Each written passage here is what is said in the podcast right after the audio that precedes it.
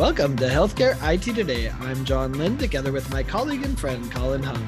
The world of technology and healthcare, ever changing in new and novel ways, and that's why we love this stuff. So join us as we discuss the latest healthcare and health IT news, meshed together in new ways which help generate ideas and new perspectives. Plus, we'll have a little fun along the way. On today's episode, we'll be answering the health IT questions that were generated by ChatGPT.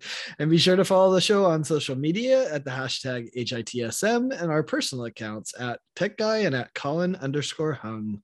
Plus, check out our 17 years of health IT blog content at healthcareittoday.com. So, have you officially used ChatGPT for anything in your work yet, Colin? No. Uh, uh, well, other than the podcast, other than the podcast of this one, but but no, I have not used it to even look at topics or have it have it really you know come up with a, maybe an opening paragraph or something I'm writing. I haven't I haven't done. I've been I played with it just yeah. to see what it was like. But I've tried uh, two or three times, but so far it hasn't been helpful. so I don't know what that means. it's more of a distraction, I think well, I, you know, it is interesting to see, uh, and it's amazing how it's industry agnostic, right? Like it's being applied to so many. I just saw a headline that it's being applied to recipes and that all those recipe bloggers are going to be gone because chat gpt can do recipes better than them. And so every recipe blogger now is creating like 600 recipes using chat gpt and oh by, by the way you can download 600 recipes for $50 or whatever. It's like wow it's like it's it's impacting everything.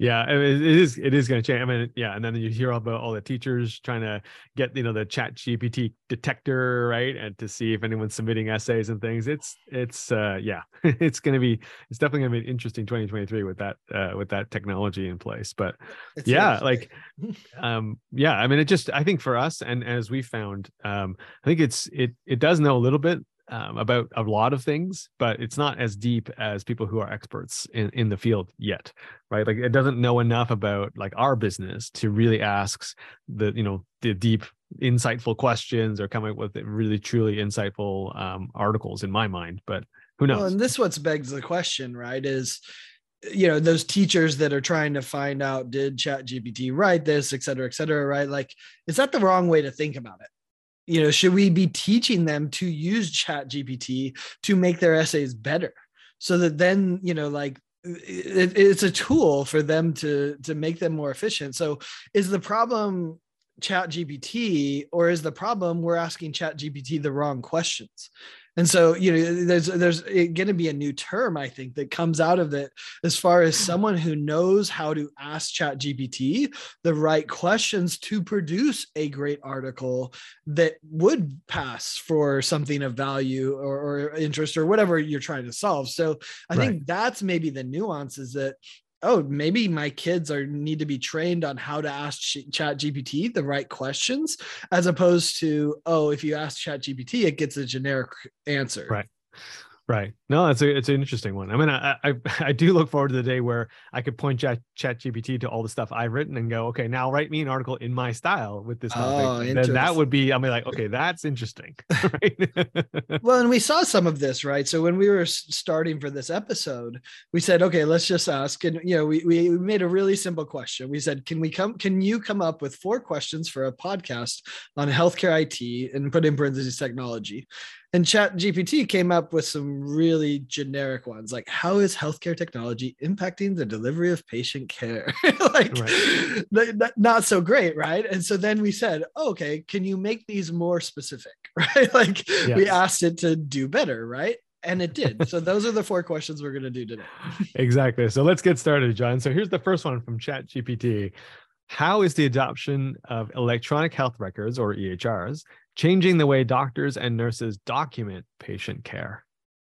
So first, I want to note that it used EHR, not EMR, which is you know might be a point of contention for some doctors doctors who still say EMR.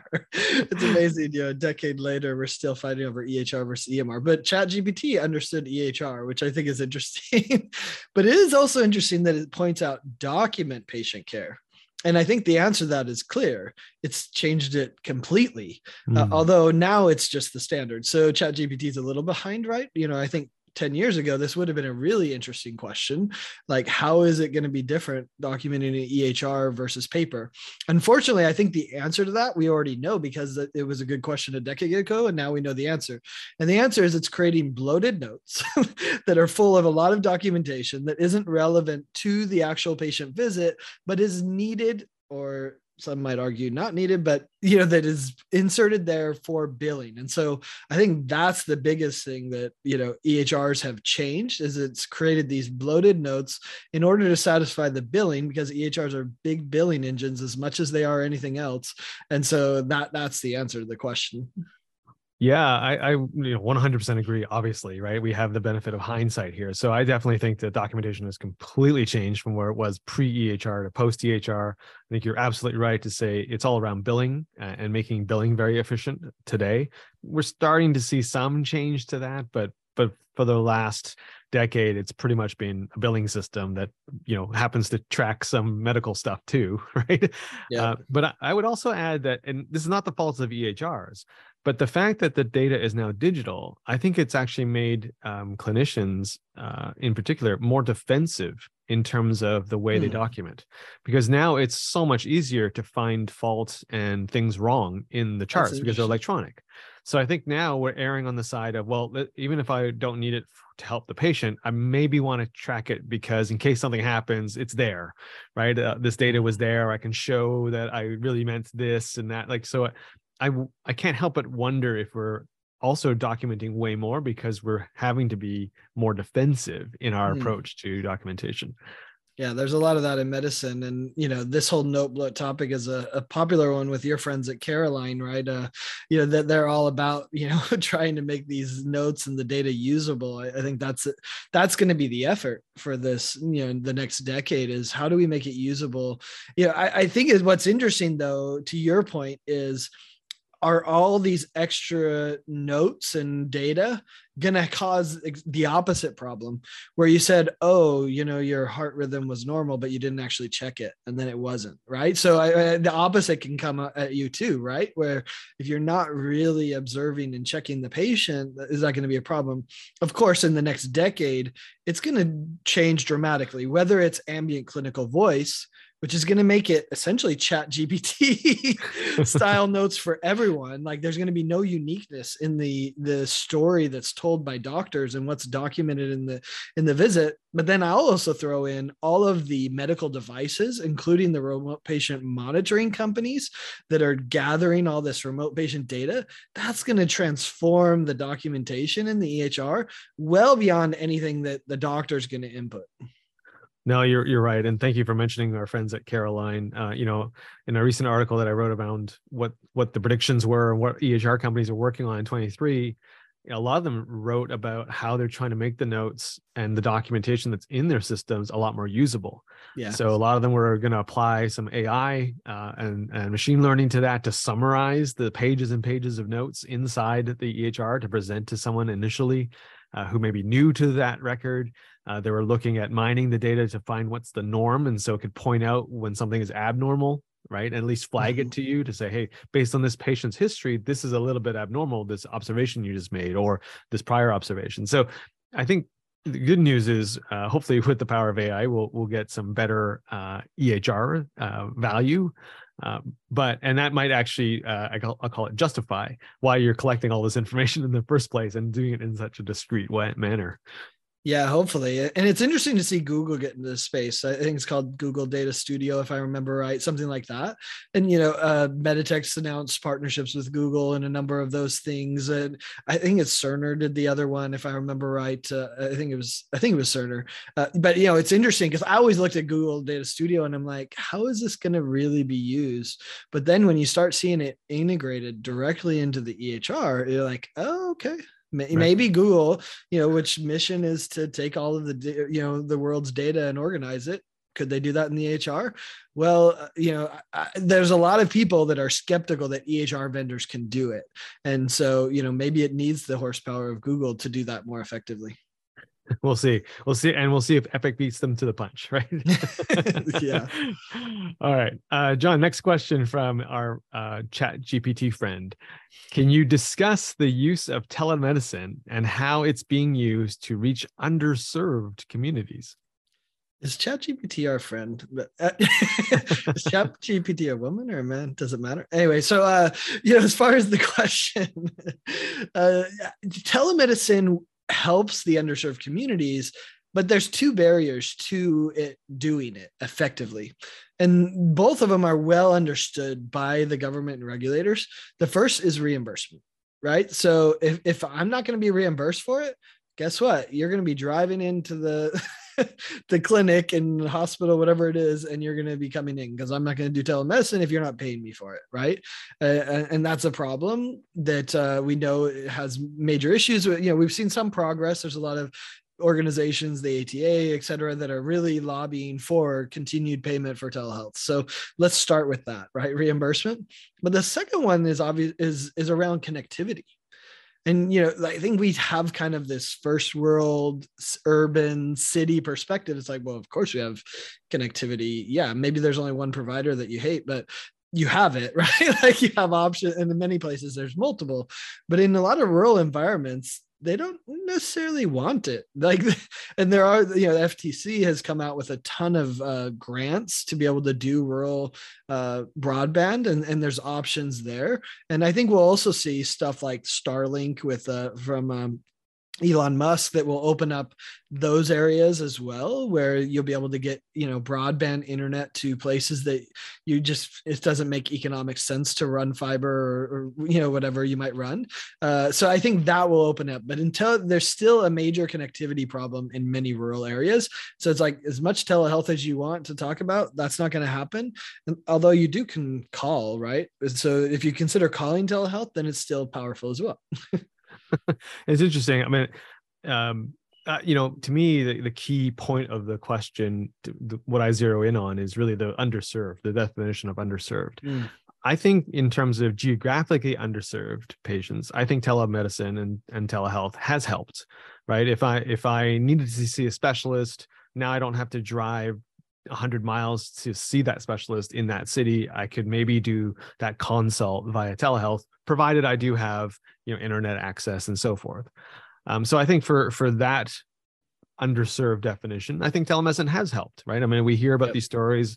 I know we've written a few, John. Uh, I wrote one about in, in BC, you know, how it saved people driving over the mountain to get to the one specialist is located in Vancouver, right, which is pretty far away from the rural areas. So I definitely think in terms of underserved geographically, that has definitely helped. And you know, nowhere more than mental health, right? Hmm. Before mm-hmm. you would have to maybe drive a long way to go see a mental health specialist.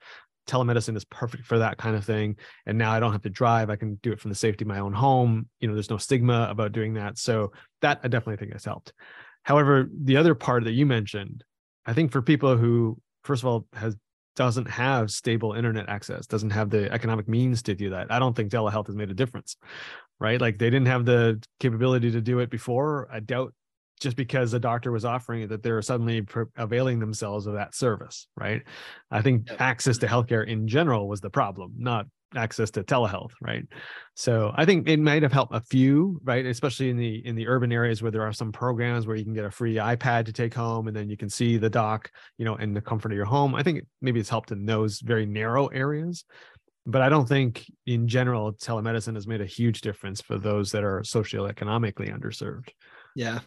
It's interesting that I, I went underserved rural. I don't know. There's probably something in my head I need to work through, but uh, you know, it, you're right though. The underserved. Uh, I, I, think there's like another element that's interesting, which is okay. Maybe you have access to telehealth. That's great, but it, then it goes to all the SDOH, the social determinants of health. Okay, now you saw the doctor and you said, go pick up the script. Well, if you don't have transportation to get the script, if you can't afford the script, if you can't, you know, whatever else it might be, that that's still a problem. So you're like, okay, you know, it's almost like identifying the problem and being like, good luck, right? like, yeah. I know you have a heart condition, but I can't help you. So I, I think that's the challenge is like telehealth can open us up to understanding what the problem is. But if we don't have the SDOH backbone to help support it, that's a problem.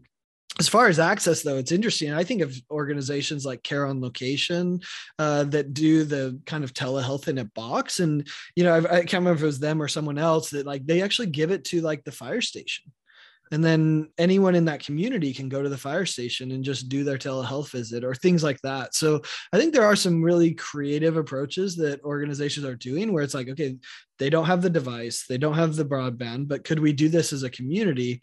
And we're seeing this even more internationally, where you know th- that's an even bigger issue. And so then you could have one care on location box in the community center, in the library, whatever it might be, right? That they could go there and get some services without you know and serve the whole community, as opposed to like every person needs their own device.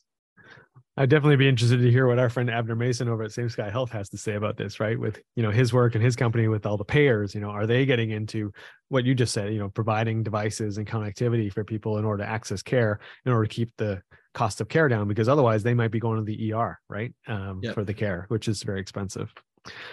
Hey, if you're just tuning in, you're listening to Healthcare IT Today with John Lynn and Colin Hung.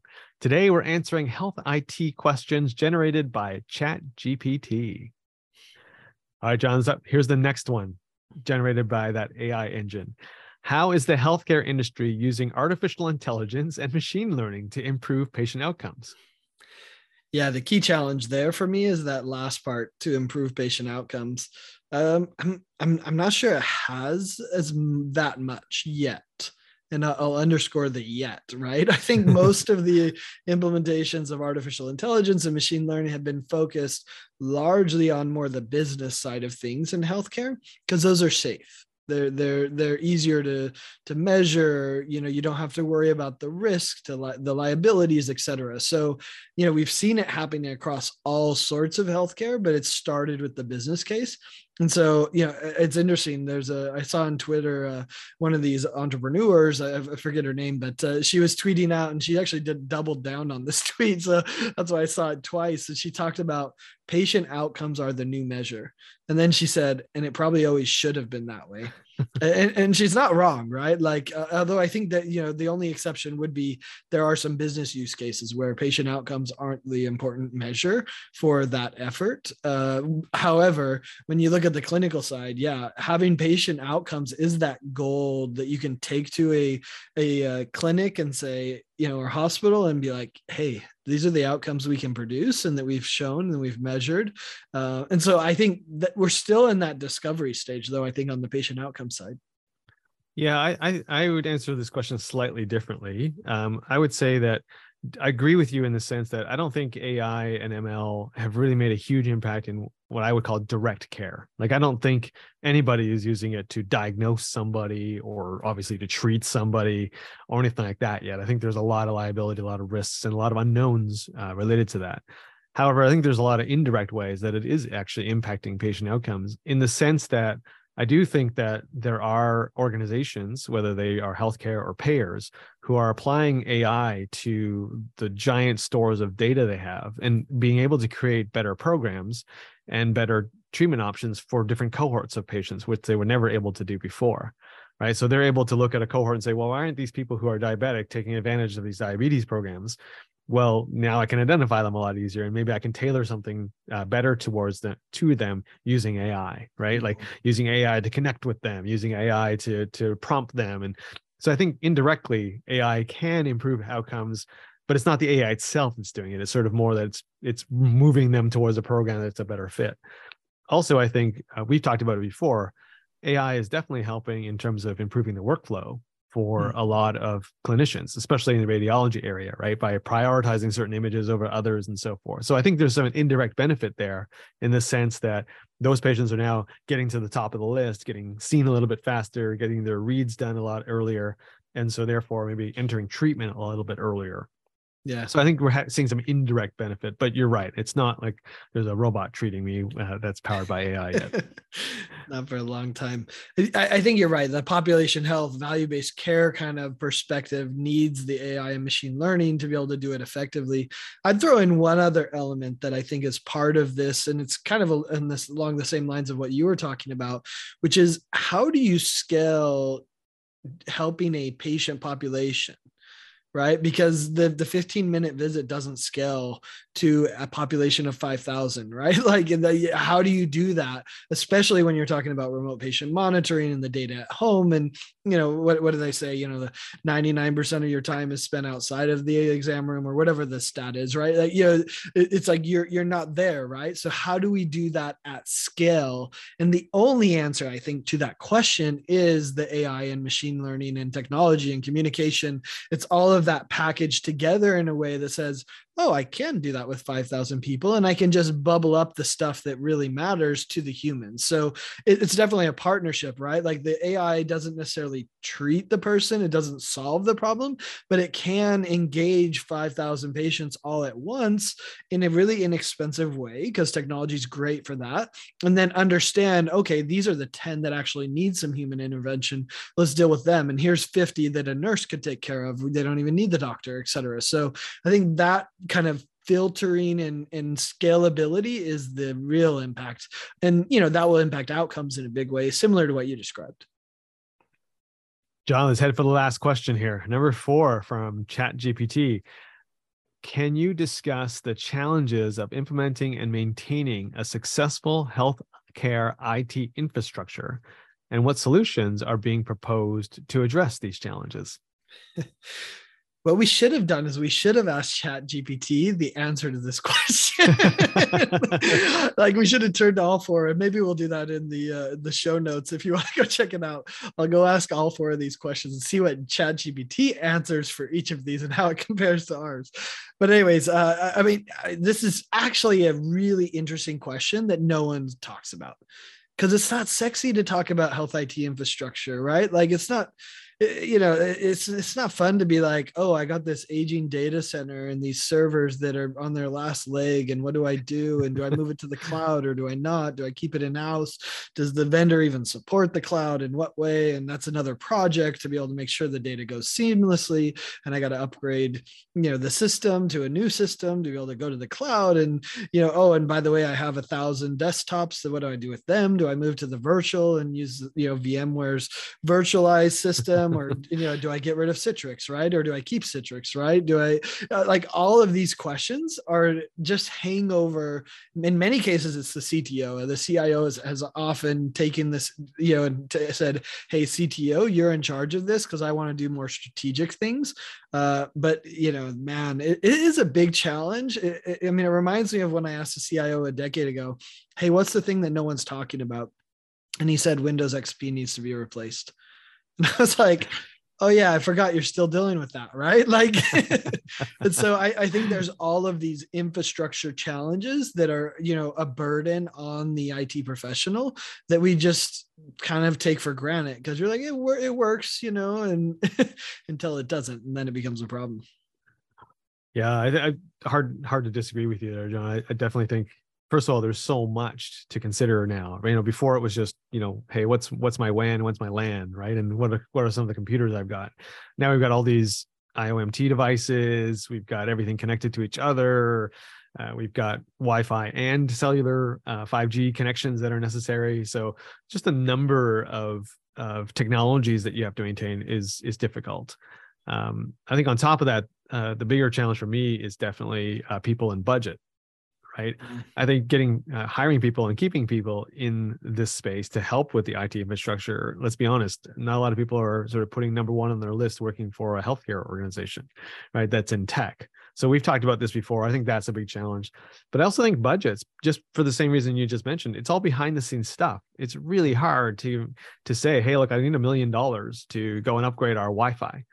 Whereas another person can say, well, I need a million dollars because I want to put in a whole new CT suite right? Or or contribute towards the CT suite. You're like, wow, one generates revenue and the other one just sort of keeps the lights on.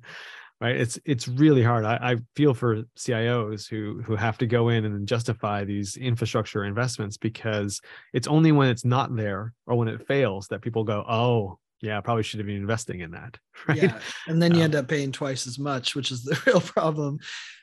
It's interesting though. Like, I mean, you, you're right that the, the the layout of IT infrastructure has expanded, but the interesting thing is like IoT, MT, and and those types of things. Those are still kind of sexy, right? Like RTLS. like you want to go do that. Whereas, you know, like I think about the carts on wheels and you know companies like Enovate Medical have educated me so much on many of the systems are like yeah we just want to outsource the maintenance to you like you come and change the battery. We don't need to think about that anymore right? And so Right.